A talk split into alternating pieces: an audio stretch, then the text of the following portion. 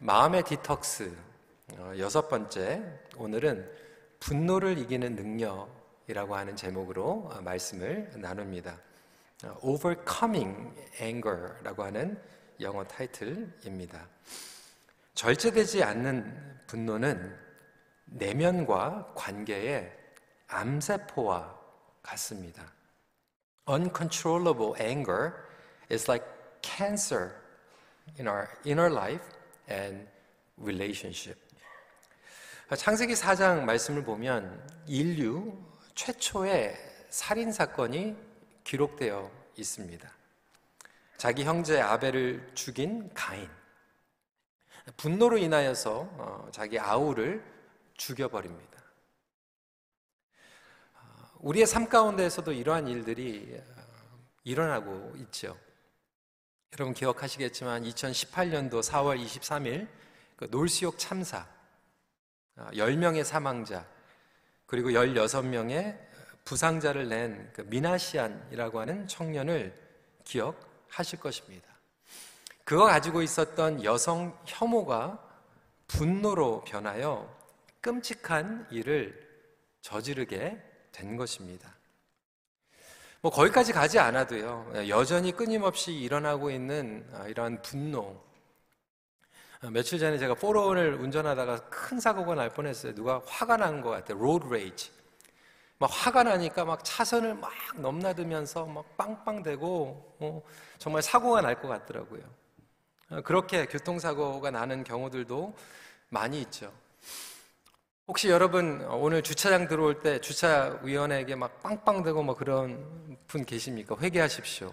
어, 뭐 교회 와가지고도요, 뭐 어, 그런 일들이 많이 일어나는 것 같아요. 어, 뭐 페이 받고 하는 것도 아니고 어, 저희 지체인데도 불구하고 뭐 주차장에서도 이런 일들이 일어나게 됩니다.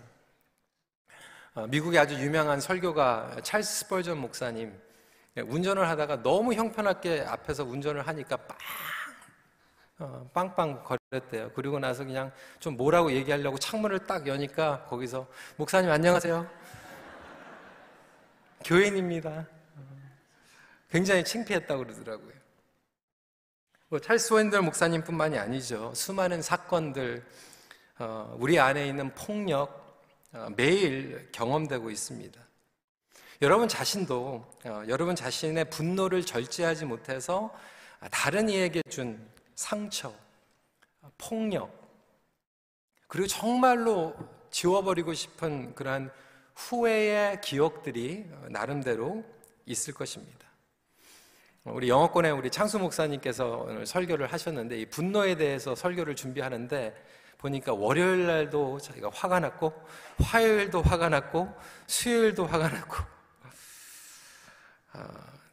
자녀들이요 성장을 하면서 부모님들이 화를 절제하지 못해가지고 막 싸우는 것들을 보면서 어, 자라나는 경우들이 참 많이 있어요. 특히 우리 대한민국 민족은 어, 한이 많아서 그런지 화도 많아요. 예전에 어르신들 화병으로 돌아가셨다. 그런 얘기도 많이 합니다. 가정에서도 화를 내고 직장에서도 화를 내고 뭐 교회에서는 안 그렇습니까? 교회에서도 화내죠. 언성을 높이고 막 모독을 주고요. 지난번에 우리 청년들이 그 얘기 하더라고. 옛날에 우리 교회 막 체육대회 했을 때 참 그립다. 아, 체육대회 했을 때 참 재밌다. 그러면서 항상 거기에 이제 끼는 내용 뭐냐면, 아, 그때 기억나냐? 그 장로님 막 화가 나가지고 막 소리 지르고, 뭐 삿대질하고 막 그 얘기하고요. 재직회에서 막 소리 지르고 어? 싸우고 막 중재직들 모여 있는 모임에서 막 삿대질하고 막 지체에게 인격적인 모독을 하고 이 모든 것들이 내면에 있는 분노가 절제되지 않기 때문에 그렇습니다. 어떤 분들은 막 이렇게 쏟아내는 경우가 있는가 하면 어떤 분들은 또 조용히 내면의 분노를 가지고 계신 분들이 있어요. 이렇게 우리의 내면과 관계 영향에서 분노는 암세포와도 같습니다. 번지다 보니까 이제 어떤 분들은 매일 화가 나요. 걸핏하면 화가 나요. 누구를 보기만 하면 화가 나요. 어디를 가기만 하면 화가 나요. 혹시 여러분 그런 분들 계시냐 모르겠어요. 아, 그게 나다. 내 남편이다. 우리 아버지다. 심지어는 그리스도인들이 성령 충만하다, 뭐 말씀 충만하다, 예배 충만하다, 아멘, 아멘 하면서도 이렇게 막 화를 냅니다, 걸핏하면. 예수님을 닮아간다라고 하는 것은 과연 무엇입니까? 우리의 삶 가운데 온유하다라고 하는 것, 평강을 누린다라고 하는 것은 과연 어떠한 의미일까? 왜 예수 그리스도를 수십 년 동안 따라가며 닮아간다라고 하는 그리스도인들에게 여전히 이 분노는 어려운 과제일까요? 매일 여러분들이 누구에게 화를 내고 막 교회 와서 집에 가서 막 직장에서 막 화가 난다라면 여러분 심각하게 생각하셔야 됩니다. 어떻게 하면 우리가 분노를 다스리고 영적인 승리를 할 수 있을까요? 어, 이 세 가지에 대해서 이야기를 하고자 합니다. 첫 번째로는 understanding anger. 이 분노에 대해서 이해할 필요가 있고요. 두 번째로는 managing anger. 이 분노를 조절하고 정리하고 관리해야 되고요. 마지막 포인트로는 sanctifying anger. 이 분노도 성화시켜야 합니다. 그래서 understanding anger, managing anger, sanctifying anger. 이렇게 세 포인트로 오늘 말씀을 나누고자 합니다. 첫 번째로 understanding anger, 분노를 이해해야 합니다. 굉장히 중요한 포인트는 분노 자체가 죄는 아니에요. 성경에서도 분노하지 말라라고 하는 내용은 없어요. 분노를 해도 죄를 짓지 말라. 26절 말씀이죠. 분을 내어도 죄를 짓지 말며. 그래서 분노는 죄의 감정은 아니에요. 그런데 죄성을 가지고 죄적으로 사용하기 때문에 문제입니다. 근데 이 분노를 우리가 조절하지 못하고 극복하지 못하는 많은 이유는 첫 번째로 저와 여러분들에게 이 분노에 대한 이해가 부족하죠. 분노에 대한 이해를 저희가 함께 나누면서 두 가지 아, 중요한 것이 있는데 첫 번째로는 이것이 secondary emotion이라고 하는 것이고 두 번째로는 safe emotion이라고 하는 거예요. 제가 설명을 하겠습니다. secondary emotion이라고 하는 것은 분노는 2차적인 감정입니다. 그러니까 1차적인 핵심적인 감정이 아니라 2차적으로 오는 감정일 때가 대부분입니다. 어, 이거를 설명을 드릴 텐데 1차적으로 감정은 뭐냐면 그냥 분노 자체로 오는 감정이 아니라 분명히 내가 분노를 할 때는 이유가 있어요. 원인이 있어요. 예를 들어서 어, 내가 거절감을 당했을 때 분노를 하는 경우들이 있습니다. 거절감. 그러니까 누가 나에게 인격적으로 모독했다. 화가 나죠. 당연히 화가 납니다. 그런데 화는 분노는 2차적으로 따라오는 거고 원인은 뿐이는 나의 인격 모독이에요. 어떤 분들은 거절감을 경험했을 때 1차적으로 그것 때문에 2차적으로 분노를 갖게 됩니다. 어떤 분들은 아, 답답해요. 분명히 내가 우리 아이에게 설명을 했거든요. 처음 설명하고 두 번째 설명하고 세 번째 설명하고 네 번째 설명했는데 그렇게 설명했는데도 못 알아들어요. 그러면 화가 나죠. 그런데 화가 난 이유는 답답하기 때문에 그런 거예요. 걱정이 되기 때문에 화가 나는 거예요. 얘가 이래 가지고 제대로 사회에서 역할을 할 수 있을까? 실망을 해도 분노를 경험하게 됩니다. 어떤 분은 슬퍼서 분노를 내요. 어떤 분들은 정말로 걱정이 돼서 fear 때문에 화가 나는 경우가 있죠. 어떤 분들은 소중한 것들을 잃어버려서 상실감 가운데에서 분노를 내기도 합니다. 건강을 잃어버릴 때 분노를 내기도 하고, 직장을 잃어버릴 때 분노를 내기도 하고, 그리고 돈을 잃어버렸을 때도 분노를 하기도 하는 것이죠. 그래서 이 모든 것들을 종합해 보면 여러분들이 분노를 경험하게 되는데 그 분노보다 더 중요한 것은 왜 분노하는가? 그 원인이 무엇인가예요. 그래서 사람들마다 그 원인이 다 따릅니다. 그 버튼이라고 그래, 버튼. 그 이유가 있어요. 그 이유를 이해하지 못하고 분노를 자꾸 절제하려고 하니까 절제가 안 되는 거예요. 대부분의 경우는 잘못된 기대 때문에 화를 냅니다. 비현실적인 기대예요. 어떤 경우에는 자기에게 화가 나거든요. 그러니까 자기에게 실망을 한 거예요. 자기가 잘못한 거예요. 그런데 화를 내버립니다. 가인이 왜 살인을 했습니까? 분노의 근본적인 이유는 거절감이었어요. 자기 동생보다 못하다? 하나님께서 자기의 예배를 안 받으신다. 그 거절감이 분노로 바뀐 거죠. 한국 정서에는요, 아, 특히 지난주에도 말씀을 드렸지만 이 수치심이 굉장히 심각합니다. 어, 죄책감과 수치감은 다르다고 말씀드렸어요. 죄책감은 뭐예요? 잘못한 것을 느낀 거예요. 그게 죄책감이에요. 죄책감 자체는 나쁜 게 아니죠. 좋은 죄책감도 있어요. 그런데 수치감이 문제죠. 수치감은 왜 그러냐면 나의 인격, 나의 사람과 관계가 있어요. 그런데 한국 정서는 특히 수치감을 주는 게 뭐냐면 우리 할머니 할아버지도 조심하세요. 엄마 아빠들도 조심하세요. 아이가 잘하면요. 좋은 일, 착한 일을 하면 그거 잘했다 그러면 되는 거예요. 그런데 할머니 할아버지들이 뭐라고 얘기해요? good boy. 나쁜 일을 하면 그거 잘못했다라고 얘기하면 되는데 뭐라고 얘기해요? bad girl.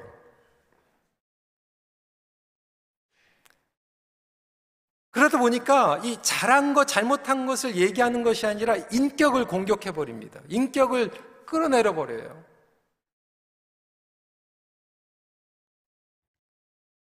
그러다 보니까 나의 인격이 모독이 되고 인격이 힘들다 보니까 그 수치감 때문에 분노를 하는 경우도 굉장히 많이 있습니다. 여러분들이 분노를 하는 이유는 무엇입니까? 한번 생각해 보십시오. 1차적인 핵심적인 이슈가 무엇입니까?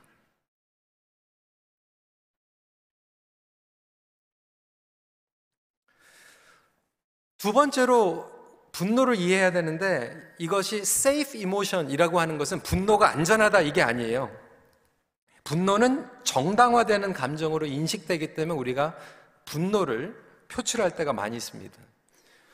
조금 더 구체적으로 설명을 하면 분노는 만만합니다. 대부분의 경우에 우리가 분노를 하는 경우는 우리가 상처를 받았기 때문에 그래요. 굉장히 중요한 약점 때문에 어려워하는 거거든요. 그런데 내가 상처받았습니다. 내가 버림받은 것 같습니다. 내가 거절감을 받은 것 같습니다. 라고 얘기하는 것은 너무 힘들어요. 왜? 나의 약점과 치부를 드러내는 것 같기 때문에. 그래서 그냥 화로 폭발해버리면 그게 만만한 거예요.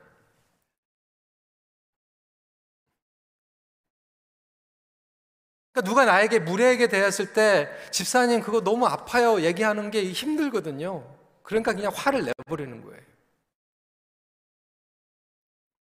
근데 주로 누구에게 여러분 화내십니까? 여러분에게 만만한 사람에게 화를 내는 거예요. 여러분 직장 가가지고 여러분 밑에 직원한테 화를 내지 여러분 위에 버스한테 화내십니까? 안 그래요.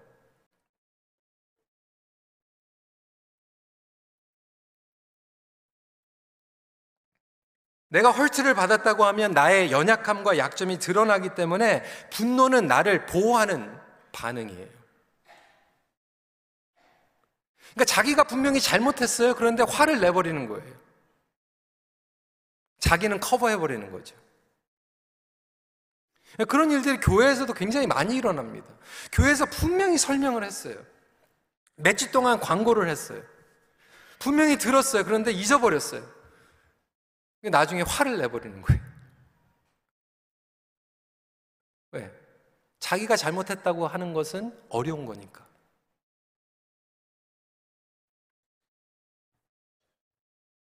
그런데 여러분, 분명한 것은 이 분노에 힘이 있습니다. 그러니까 눌려 있었던 것, 허용되지 않았던 것들이 어느 순간 분노라고 하는 명분과 이유로 폭발해 버리는 거예요. 그래서 여러분 평소에 분노를 막 삭히고 눌렸던 사람이 폭발해 버리면 진짜 무섭습니다. 끔찍한 일을 저지른 사람들 여러분 인터뷰 보세요. 어, 그 옆에 살던 사람이 뭐라고 얘기하면 그 사람 천사 같은 사람이었는데 분노를 삭히고 있었던 거거든요. 폭발해 버린 거거든요.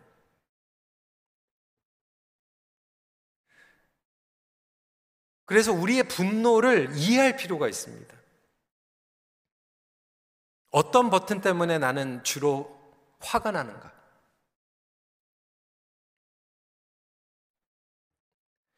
두 번째로 understanding만 하는 것이 아니라 managing anger, 분노를 관리해야 됩니다. 정리해야 됩니다. 26절, 27절 말씀에 해가 지도록 분을 품지 말고 마귀에게 틈을 주지 말라. 그러니까 분노를 해가 지기 전에 정리하라고 하는 의미는 과연 무엇일까요? 영어 예배 때 설교 들으니까 우리 창성 목사님께서는 처음에 이제 그렇게 생각을 했대요. 해가 지기 전에 그래서 자정 12시가 지나기 전, 전까지 무조건 해결해야 된다. 여러분 그 뜻일까요? 또 어떤 분들은 해가 지기 전이라고 그러니까 밤 6시까지는 어, 이 딜을 해야 되는 게 문자 그대로 생각하는 여러분 문자 그대로 얘기하는 게 아니죠. 나에게 가지고 있는 이 분노를 이해할 뿐만이 아니라 이것을 어떻게든지 하나님께서 기뻐하시는 방법으로 해결하는 것이 중요한데 무조건 그것이 분노를 해결하기 위해서 누구에게 그것을 알린다든지 문자를 보낸다든지 전화를 한다든지 그렇게 해결하라고 하는 뜻은 아니에요. 분노를 관리하고 정리한다라고 하는 것은 이런 것입니다. putting into its rightful place. 분노에도요, 여러분 서랍이 있어요. 옷장이 있어요. 잘 들으십시오. 여러분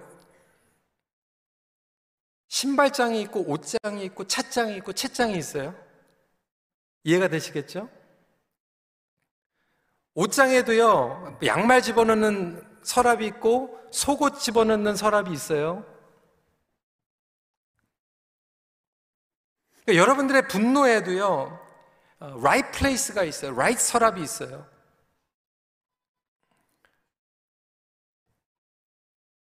근데 많은 경우에는요, 이 분노가 폭발해버리면요, 엉뚱한 사람에게 엉뚱한 시간에 엉뚱한 방법으로 표출을 해버려요.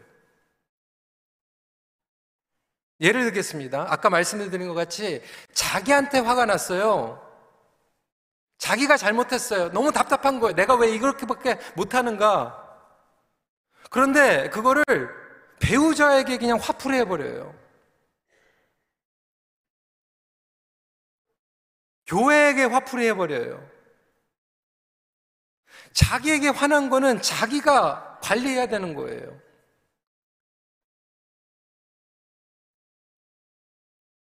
상황에게 화가 날 수 있어요, 여러분.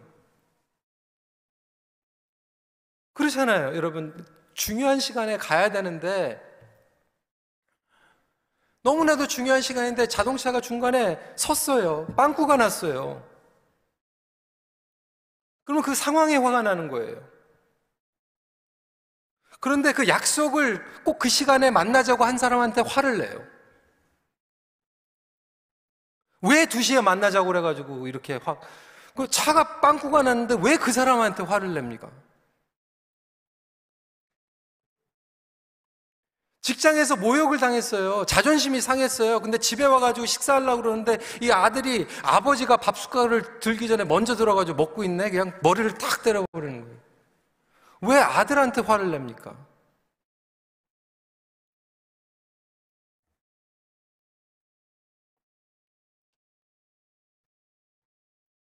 어떤 경우에는요, 한 사람한테 화를 냈는데 전체에게 화를 내버려요.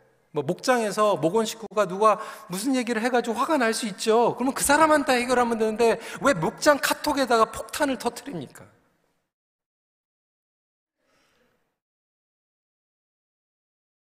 그 서랍에다가 집어넣어야 되는데 그 서랍에서 관리를 해야 되는데 엉뚱한 데가 털어버리고 폭발시켜 버리는 거예요. 뭐 여러분만 그렇습니까? 목사들도 마찬가지예요. 어? 어느 교회 갔더니 목사님이 좀 화가 났어요. 왜?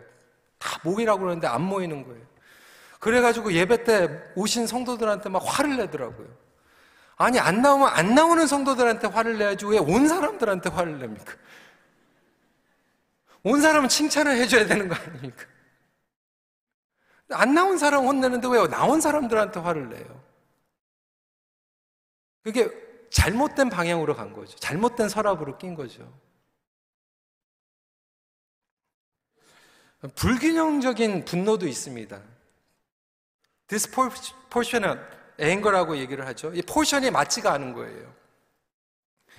그러니까 잘못한 거가 있을 수 있어요. 그리고 내가 화가 날 때가 있어요. 그런데 그거보다 더 화를 내는 경우가 얼마나 많은지 몰라요. 포션이 맞지가 않아요. 어떤 경우에 이제 부부싸움 할 때가 있잖아요. 아, 약속 장소에 가야 되는데, 어? 어, 남편이, 어? 아니면 아내가 10분을 늦은 거예요. 준비하다 보니까. 여러분 10분 늦은 거 물론 중요할 수 있죠. 왜 화가 났을까요? 10분 늦은 것 때문에 화가 난 거는 아니죠. 이유가 있다고 그랬죠. 아, 나는 항상 믿을 수 있는 사람, 나는 약속을 꼭 지키는 사람이라고 하는 그 자존감이 굉장히 중요한데 10분이 늦으면 아, 신뢰가 없는 사람, 늦는 사람 이런 굉장히 중요한 것 때문에 화가 나는 거거든요. 그렇지만 그 화가 나면 10분 늦었으면 여러분 그냥 10분 안에 그냥 해결하면 돼요. 근데 그거 가지고 일주일 내내 말 안 하고 어, 한 달 내내 퍼니시 주면 그거는 이 불균형적인 분노예요.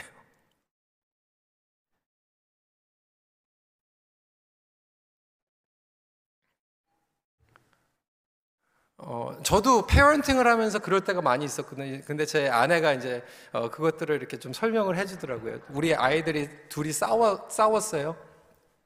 화가 났어요. 왜? 왜가 화가 났을까요? 어, 사이좋게 잘 지내는 게 좋은데 아빠로서는 싸우니까 뭐 화가 나죠. 근데 제가 화가 딱 나니까 뭐라고 그랬을 거예요? No cell phone. 그제 아내가 딱 듣지. 아니, 싸운 거하고 셀폰하고 무슨 상관이. 그러니까 싸운 거를 가지고 화를 내면 싸운 거를 가지고 혼내야 되는데 그거를 퍼니시 한다고 셀폰을 뺏어가 버려요. 우리 예전에 그랬잖아요. 자녀들이 성적 떨어지면 어? 밥 먹지 마. 뭐 성적하고 밥하고 무슨 상관이 있습니까? 아니 점수가 안 나오면 점수를 안 나온 거 가지고 화를 내고 그걸 가지고 책망을 하고 끝내줘야 되는데 그걸 가지고 밥을 가지고 우리는 딜을 하거든요. 이게 포션이 맞지가 않는 거예요.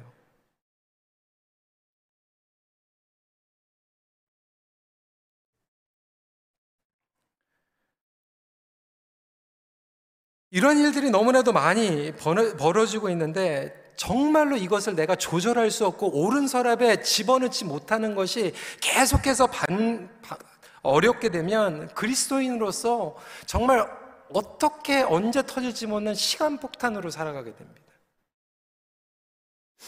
너무 불안한 거예요. 그리고 저는 그리스도인으로서 심지어는 교회에서 직분자이면서도 분노 조절 장애를 가진 분들도 보았습니다. 이거를 펄맨을 하게 조정을 못 하는 거예요. 그래서 은퇴 뭐 장로님, 권사님 뭐 이런 이렇게 되면서도 막 그냥 분노가 조절이 안 되는 거예요. 그러면 교회 와가지고 자꾸 화가 나는 거죠. 오늘은 왜 이렇게 모르는 찬양이 그렇게 많어 화가 나고. 왜 이렇게 일어서라고 하는 게 많어 화가 나고. 막 국밥 먹는데 줄이 길면 화가 나고. 밖에 나가면서도 뭐 누가 인사 안 하면 화가 나고 그게 우리 안에서 분노를 이해하지도 못하고 그것을 엉뚱하게 풀어도 버리고 보니까 이게 막 너무나도 막 믹스업 돼가지고 너무나도 이 시간이 오래 지났는데도 불구하고 내가 성장하지 못하고 성숙하지 못하면서 그렇게 살아가면서 그걸 정당화해 버리는 거예요.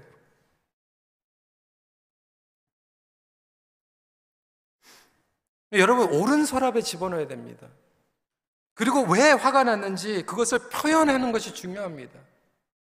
그걸 언어로 설명할 필요가 있죠. 그리고 내가 왜, 무엇 때문에, 누구에게 화가 났는가 알아야 옳은 방향으로 정리할 수 있지 않겠습니까? 세 번째 포인트입니다. sanctifying anger. 분노를 성화시켜야 합니다. 여러분, 분노를요, 다스리고 정리하고 매니징 하는 것, 거기에서만 끝나면 안 돼요. 믿는 사람들은 더 깊은 단계로 나아가시기를 주님의 이름으로 축원합니다.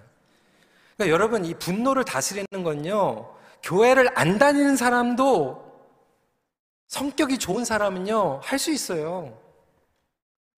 사실 교회 안 다니고 신앙이 없는데도요, 자기 분노를 조절하는 사람 저는 많이 봤어요. 오히려 막 교회 다니면서 분노를 조절하지 못하는 사람들 봤거든요. 우리의 목적은 성격이 좋은 것, 인성이 좋은 것, 그게 아니잖아요. 신앙이 좋은 거잖아요. 예수님을 닮아가는 거잖아요. 그럼 차이점이 무엇입니까? 복음의 영향력 가운데, 말씀 가운데, 성령 가운데서 성화되는 거예요. 성화가 되기 위해서는 그 분노를 억누르거나 삭히는 것이 아니죠. 성화가 되어야 되는데 성화되려면 그 뿌리로 들어가야 됩니다. 원인, 근원으로 들어가야 됩니다.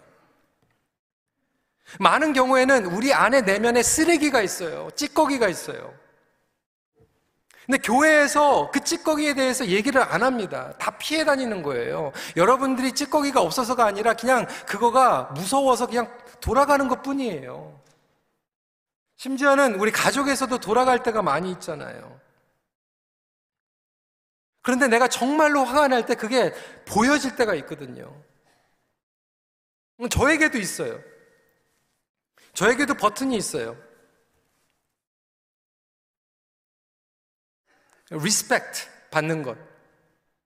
존중받는 것. 중요하거든요.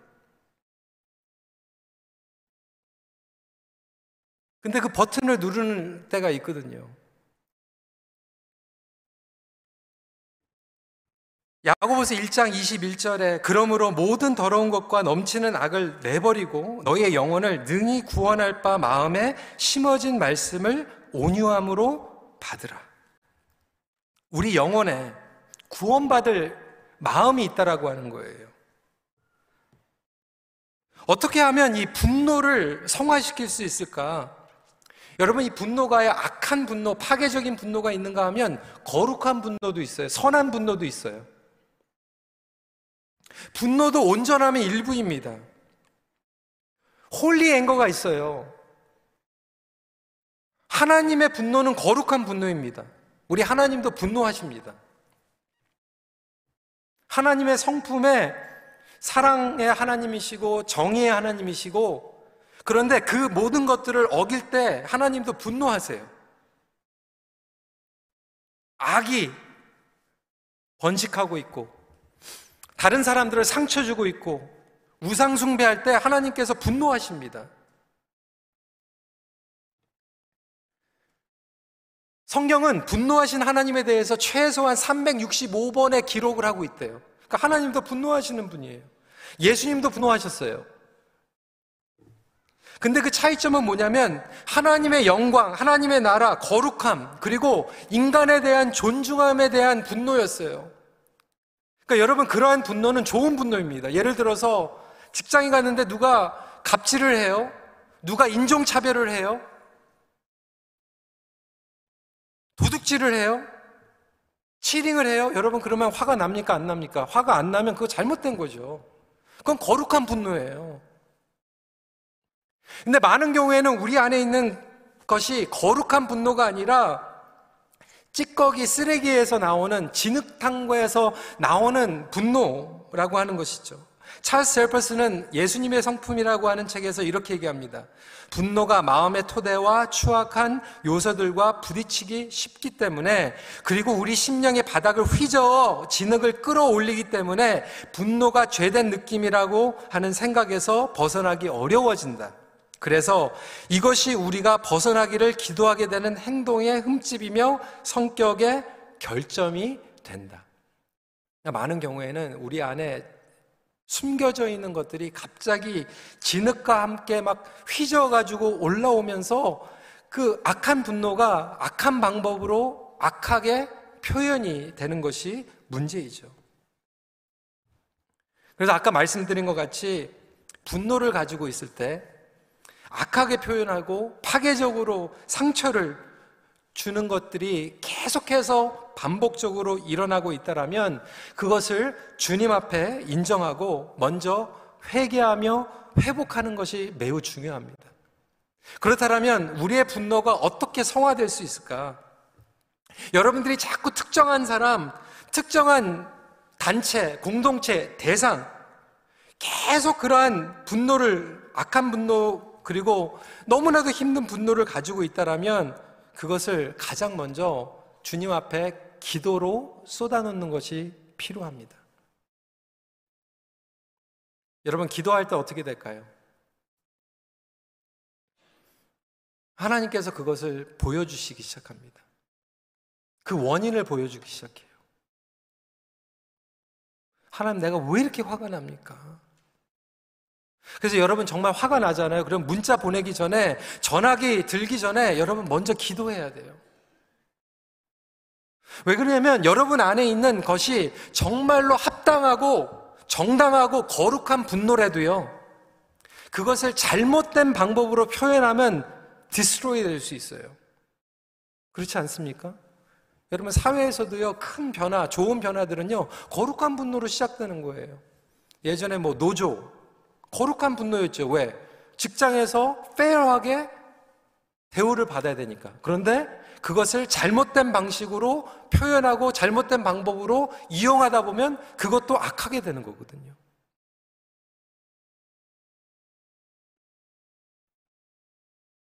예배에서 오는 하나님을 향한 거룩한 분노 있을 수 있죠. 직장에서 거룩한 분노 있을 수 있습니다. 그런데 그것도 잘못 표현이 되면 파괴적이 될 수 있다라면 하다못해 내 안에 있는 악하고 더럽고 찌꺼기와 같은 분노가 표현이 되면 어떻게 돼 버릴까요? 다 망가뜨리는 거죠. 그래서 여러분 마음 가운데 있는 분노는요. 먼저 하나님 앞에 가지고 나와야 됩니다. 그리고 예배를 통해서 그리고 기도를 통해서 분노를 주님 앞에 쏟아부을 수 있는 저와 여러분들이 되시길 주님의 이름으로 축원합니다. 그럴 때 주님께서 십자가의 능력과 은혜 가운데에서 그것을 걸러내 주십니다. 많은 경우에는요, 정말 화가 나잖아요. 그런데도요, 저 같은 경우에는 이제 새벽 기도 때 기도합니다. 막 쏟아 붓습니다. 그런데 10중 8구 기도하면요, 그게 해소가 될 때가 굉장히 많아요. 그리고 정말로 분노가 나는 것도 있어도요, 포지션이 제자리로 돌아갑니다. 요만한 것 때문에 이렇게 화가 난 것이요. 기도하다 보면 요만한 것이 요만하게 화가 돼요.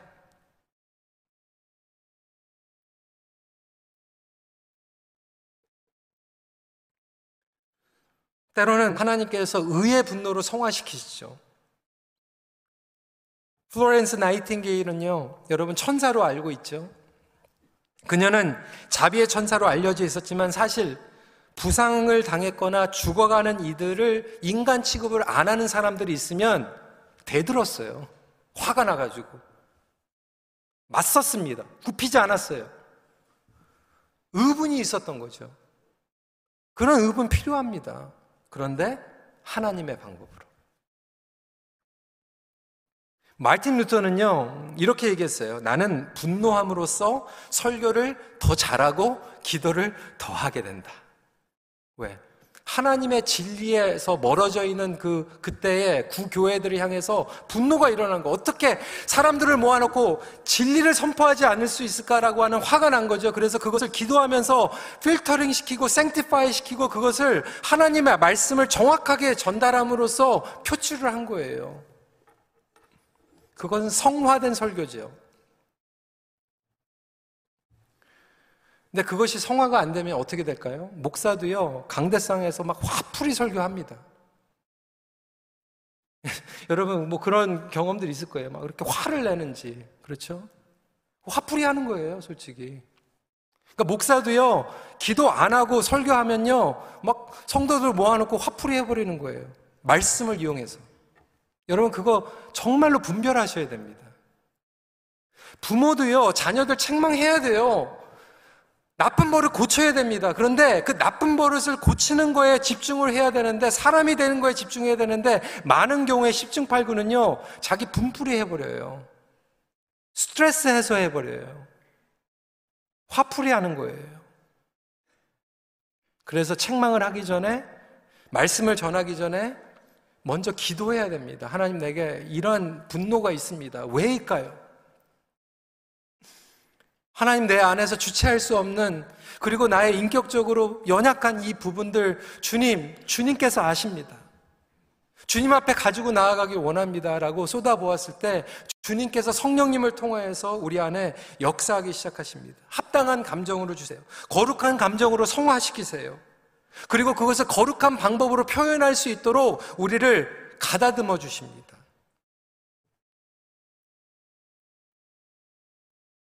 그래서 믿는 사람들은 이 분노를 가지고 성령 안에 나갈 때 주님께서는 성령 안에서 거룩한 에너지로 성화시키십니다.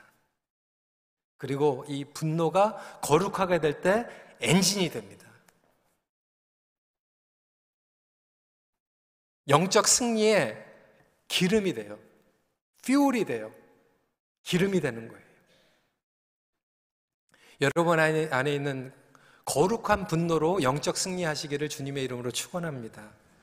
잠언 16장 32절이에요. 노하기를 더디하는 자는 용사보다 낫고 자기의 마음을 다스리는 자는 성을 빼앗는 자보다 나으니라. 말씀을 정리합니다. 여러분은 무엇 때문에 분노하고 계십니까? 그걸 조절하지 못해서 정말로 소중한 자녀, 소중한 관계, 일터, 관계에서 무엇을 파괴하고 있습니까? 여러분들 안에 있는 그 분노가 좋은 성화된 힘이 되어서 하나님의 영광이 될 수도 있지만 그것이 누군가에게 칼이 되어서 찌르고 죽일 수 있고 파괴할 수 있다라고 하는 것을 다시 한번 기억하시면서 예수 그리스도의 십자가의 보혈 가운데 성화되기를 간절히 기도합니다. 말씀을 마칩니다. 분노를 잘 다스리는 사람이 진정한 영적 거인입니다.